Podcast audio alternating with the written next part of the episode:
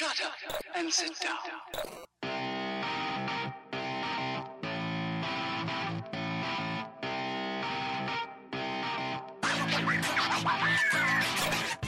Hey, and welcome to the Freja MMA podcast, where it doesn't matter if you're a casual fan or a championship fighter. Join us in our discussion about the beautiful sport which is mixed martial arts.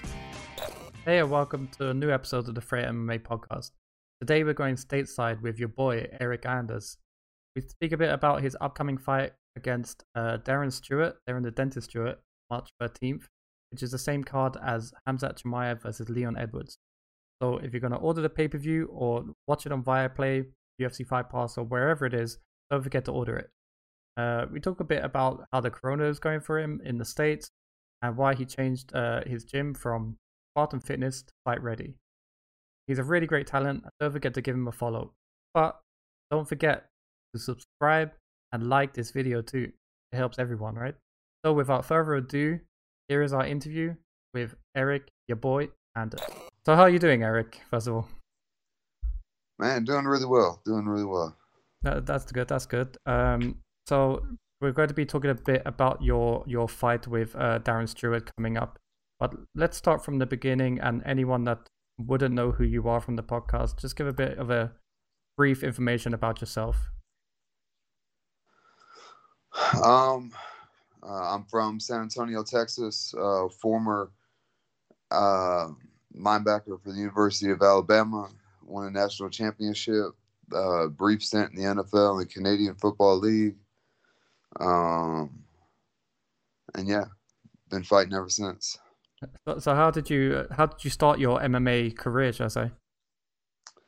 Um, man, to be honest, you know, the NFL thing didn't work. And uh, I just found myself being bored, frustrated, and, you know, just angry all the time, you know? Mhm. So I uh, was just really looking to go blow off some steam, train a little bit, work out. And, uh, man, really just fell in love with the sport and started training relentlessly ever since.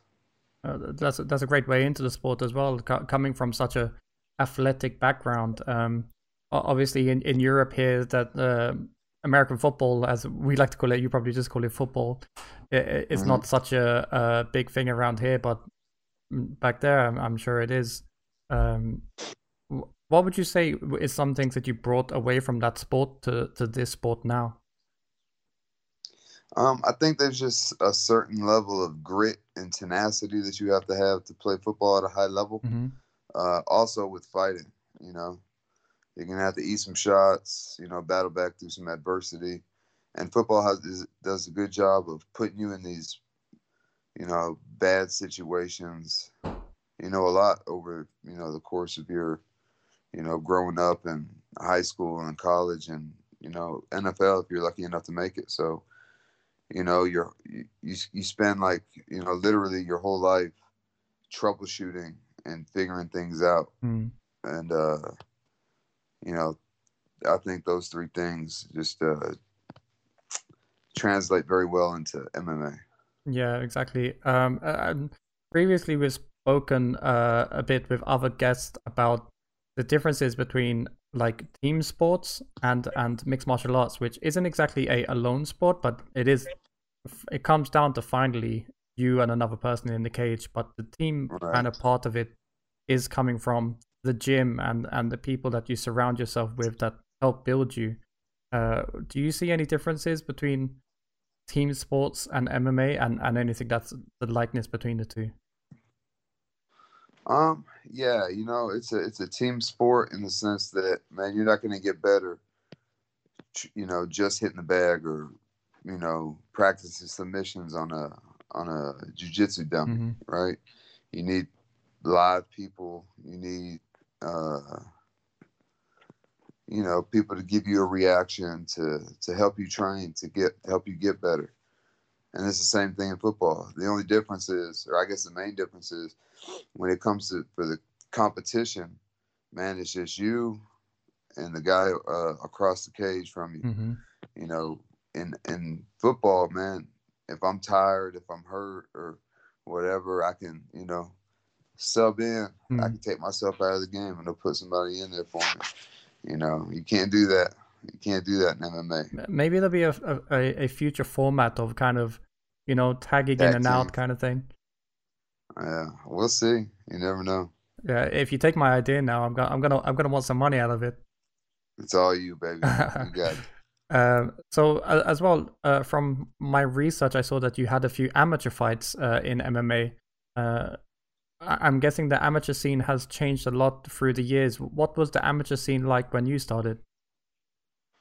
Um, you know, I, I would I would say just like everything else, you know, uh, it's evolved into more than what it was. Mhm. You know, that was that was quite a few years ago. You know, you know, I was just fighting guys from the region, from like Tennessee, Florida, Mhm. um, Mississippi, and Georgia, things like this. Now these guys, um, the guys that I train with back home in Alabama, man, they're fighting guys from Ohio, Illinois, Kentucky.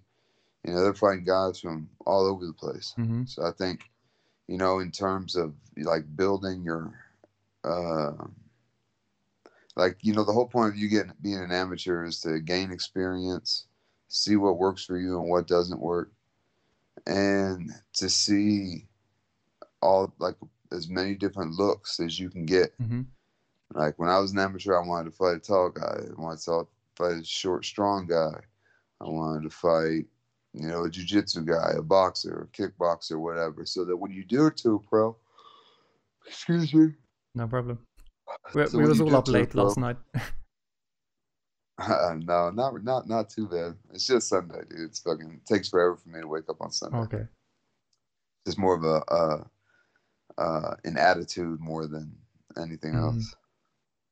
Um, but yeah, these guys are getting exposed to so much more younger, and so by the time they turn pro, they will have seen so much, hmm so much more than I saw that they'll probably be better prepared for being a professional MMA fighter uh, than I was whenever I turned pro. So was you one of these uh we like to call kind of new generations that went straight into mixed martial arts, or did you have a certain martial arts background that you kind of came from? Man, I have JV level experience uh, wrestling, so I'm not an Olympian. I'm not a Division One, not a state champ, none of that. So, you know, I wouldn't really consider uh, myself to have experience in, in combat sports, but man, with the way I train and you know how I do things, I think I've you know closed that gap uh, considerably. hmm Um, so, so would you say that uh, an amateur career is quite important to to start with? I mean, there is a lot of people that just kind of come out and go straight into pro MMA, uh, especially in the US. Uh, would you say that the road that you took, first competing in amateur, is the best road to take? Um, it was the best road for me. hmm You know, uh, everybody's journey is a little bit different. You know, if you're uh, an Olympic boxer or Olympic caliber, Division One caliber, like wrestler, or I don't know if they have boxing in college, but you know, if you're on that level, then you probably don't need a whole lot of uh, amateur fights because you're so good at one or two things that you're not going to see anything. You're not going to get the looks you want as an amateur anyway. So, hmm um, but you know, I would say have at least five fights, uh, regardless what your pedigree is. Just so, first of all, you want to know if you really want to do it, and you're not going to find out till, you know, you get late in the third round, or you get punched in the face, or eat a body shot, or something. Yeah, exactly. It. You know, there's a lot of things that suck, or you have to cut weight. You know, there's a lot of fighters that are one and zero or zero and one. You know, hmm there's a reason for that because they find out that they don't like it. Yeah, everyone wants to be an MMA fighter until you get punched in the face and and, and see That's that right. adversity kind of thing. Um, you had a short stint in Bellator as well. Uh, what could you take from that as a comparison to to the UFC? I mean, now we see people like you know Michael Chandler who who who fought yesterday coming over from Bellator and saying that he does believe that the UFC is the is the main product. Is it's it's the world's best. Would you say that from your time in Bellator, it has come to the same level as UFC, or would you say that there is a top number one? Um, man, I only fought once for Bellator, Mhm. and uh, yeah, there's a big jump in competition from Bellator to the UFC. Mhm. I think. Now, obviously, you have guys like Michael Chandler and uh, who else has come over from Bellator to the UFC? Uh, I think there's quite a few, but I, can't, Um, I can't really name any off the top Yeah, of my head. Volkanovski. Yeah, not exactly. Volkanovski. The Volkov, heavyweight. yeah. Volkov, yeah. Um, and there, there's been a few, you know, they're champions. Uh, they seem to do well in the UFC. So, you know, um, I do think that like their champions are really good, but the how do you say it? The uh, Yeah, like the mid-level like the- competition. like like yeah, like the gap between the very best and the rest. hmm uh, it's drastic. And I don't think it's like that in the UFC. I think the number two guy is just as capable of beating the number one guy and the champion Mm. uh, as everybody, you know? Yeah, very tight in competition. And you see, In the uh, in, in Bellator, it's only like one or two guys, and that's probably why they do the tournament because the divisions aren't as deep. Mm. Yeah, I mean, you see a, a lot of things about like uh, Michael Venom Page, for example. A lot of people, a lot of, a lot of fight fans saying that he doesn't really have any competition in in where he is, and can be like that sometimes. Well, you see what happened the first time he faced some good competition. hmm That is true. That is true. Uh, we'll talk a bit a bit more about your past, i Say, um, you had the, I guess, I don't know if it'll be honor or, or dishonor of, of facing Lyoto Machida, which came to a very strange uh, split decision, a lot of controversy over that.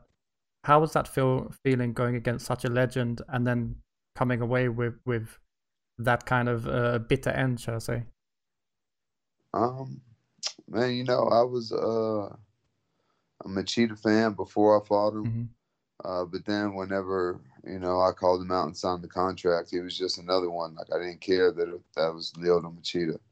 You know, his name didn't do anything for me. Um, yeah, you know, it's it sucks to you know go travel and do all this other stuff and you know train, eat, run, sleep. You know, do all the the hard stuff, and then you get to the fight and you know they always say don't leave in the hands of the judges, but dude, I was trying to to to get Machida out of there. hmm And another, also probably the biggest thing that sucks is after the game, after the fight, uh, just check his demeanor uh, and how he's moping around the cage. His head is down. He's all sad and stuff. Uh, so I think even he thinks that he lost that fight. Mm. Yeah, there was a lot of media that kind of weighed in after that with uh, their scorecard, shall I say, and you know, it, it's one of those things where the it's a lot of things of judges not being uh, accountable for for the for their things and, and not being able to kind of come out to the press and say like exactly what they were looking for in the fight. Yeah, and I think they should. I like the open scoring, Mm. just so that there is no there is nothing left to interpretation. Uh, how would how would you want that to work? Is it to take uh, one score from a random judge uh, during that, or or how would it be? No, let me see. Let me see the total score because one judge might have it for one guy winning, and I think I'm down three rounds. But the other two judges see, saw me winning those first two rounds. Mhm. You know, so let me see the total score going into the next round. Do you think that will uh, also make a lot of fighters? Well, uh, actually, it might be a stupid question because I know all fighters won't really give up, but if they see themselves losing, you know, uh, coming up with a scorecard of uh, them getting 10-8 rounds and things like that, do you do you think some of them would kind of throw it in when it's coming to to the third or, or the fifth round? Um, man, especially because half your check Mm, is based off if you win. I think if somebody was losing like that, that they would, you know, probably go out there and swing for the fences, and you're gonna you're losing anyway, so you might as well, you know, try and take a shot, and uh, you know, have your puncher's chance, and then bring home both checks. That is true. That is true. Um, so the last time that your your your name was a bit in the media, you was going to take a last minute fight, um, November fourteenth against Antonio Arroyo. Uh, I think that name is correct. Um, but there was some complications with the weight cuts and things like that. Uh, could you uh, talk a little bit about that? Yeah, you know, for me to, I'm a bigger middleweight, so I need to, you know, it's not just about dehydrating and stuff for me. Like I got to do it over time and slowly, Mhm. and uh, I just didn't have the the proper time to, you know, do it safely, and um, you know, the commission saw fit to, you know, scrap the fight and send me send me on my way. So they did, and that's what happened, and you know, that was- that was a missed opportunity for me. hmm Um, had a few of those in in 2020, but uh, looking to capitalize on you know what I have in front of me in, uh, in this year. Yeah, 2020 has not been a good year for for a lot of people. You know, a lot of people strived and tried to strive in it, and a lot of people just didn't really get that opportunity. So completely Yeah. understand that. Uh, but now you you have a fight booked against uh, Darren Stewart March 13th, hmm um, which is on the same card as the uh, Hamzat Chimaev uh, versus Leon Edwards. Uh, how do you feel going into this fight? Have you have you done a lot of homework on uh, the dentist? Um, yeah, I probably watch more film on him than I have my other opponents. Um, switch my fight camp up to to fight ready out here in Arizona, which is where I'm at now, and uh, yeah, just uh, putting in the necessary work to uh, go out there and beat the dentist. Uh, are you looking forward to that main event as well? I mean, you do see Hamzat going, trying to compete in both uh, middleweight and welterweight. Do you see him as maybe a potential uh, fight in the future as well? Um, yeah, maybe. You know, uh, I think he keeps winning. I keep winning. Um, I think he'll move up faster just because, you know, he's got the internet behind him. He's got buzz and stuff. Mhm. But and you know, obviously he's fighting like the number. I don't know what Leon Edwards is. He may be ten or so. yeah, I think he's in the top ten. Yeah, in that welterweight division, and he's so good at wrestling. His wrestling pedigree is so good that you know it's not going to matter if he fights at middleweight and guys have a couple pounds on him. So he seems to be pretty tall, so he's got good stature for both weight classes. Um, yeah, I think I'll do okay. I think he'll be all right. So, um, do do you enjoy this kind of uh push that the UFC is getting at the moment? I mean, of course, uh, for a moment there it was the only sports that was on TV, and with uh, names like you know Hamza Chimaev and Conor McGregor that we saw perform last night. Uh, do you feel like it's better getting more eyes onto the onto the sport because it will benefit you as well? Yeah, absolutely, man. The more people are watching, the more they can pay Mhm. the fighters. So, yeah, um, everybody wants to get paid more. So. Definitely, definitely. What What do you think about uh, things like these these sponsorships? As you know, first of all, all it was Reebok, and then UFC will now say that they would change to that from that. Would you rather have the the old style of you being able to get your own sponsors? Yeah, absolutely. You know, I think through my first 10 fights, the most I made was like five grand off of, uh, you know, the Reebok deal. hmm But, you know, sometimes I was doing that as an amateur.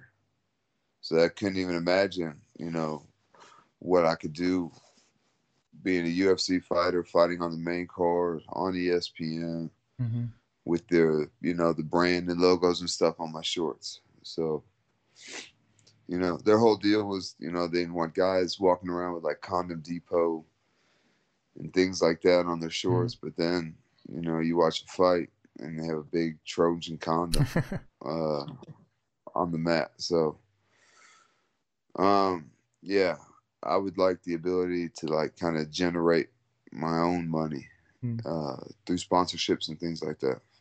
But I, I'm sure that you still have these kind of sponsorships, but outside of fighting. Is that correct? Yeah, yeah, I have a few.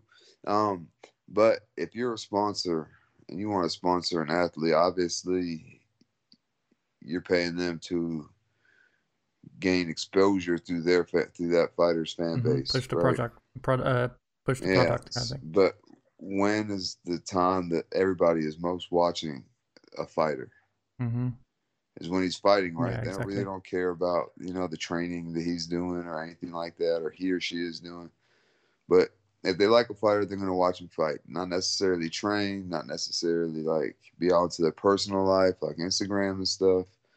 But you know, when that fighter fights, you know, everybody wants to watch. Yep. So, so uh, And s this next fight with Darren Stewart is it? It's going to be in Vegas. Is that correct? I believe so. So, uh, are you also waiting for for the fight to be elsewhere? Shall I say? I know I know a lot of people like to fight in Vegas and that, but uh, you know, some people do want the show to get back on the road and and and get into newer cities and have more fans coming in. Is that something that you're looking forward to as well? Yeah, absolutely, man. I thought this fight was going to be in London at first.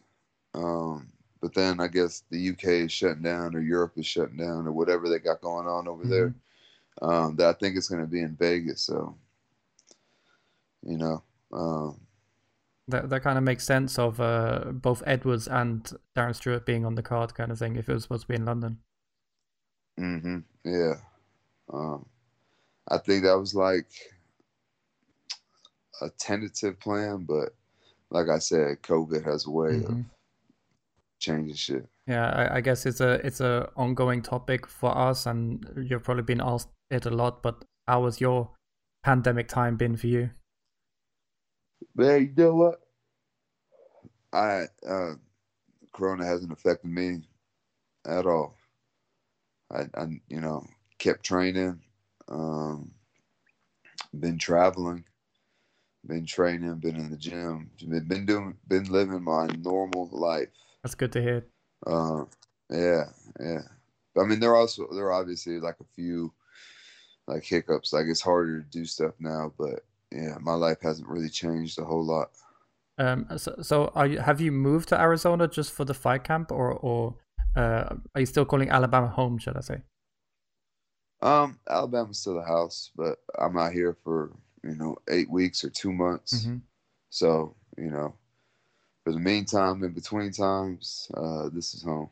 So how are those cities been? I mean, obviously you're you've been okay with the pandemic, but the surrounding areas, you know, with people having to wear masks and even some places that you're not allowed out after a certain time. Uh, how bad is it there? Uh, well, in Arizona and in Alabama. Man, you know, I think that Arizona has the highest, the highest outbreak rate in the world wow. right now. But you know, they also have a lot, a lot of old people here. So, you know, um, I really don't know about the statistics and stuff on on COVID, but um, yeah, just keep moving. Yeah, like I said, it's good to hear that you it hasn't hindered you in any way. Um, so what has made you change from uh, Spartan Fitness to Fight Ready for this camp? Um, man, there are a lot of things. I think um, main one being training partners. Mm-hmm. Uh, if you want to compete at the highest level, you need to train with you know super high level guys, and there's guys in the gym that will be there one day, but right now, um, I just need a little bit more.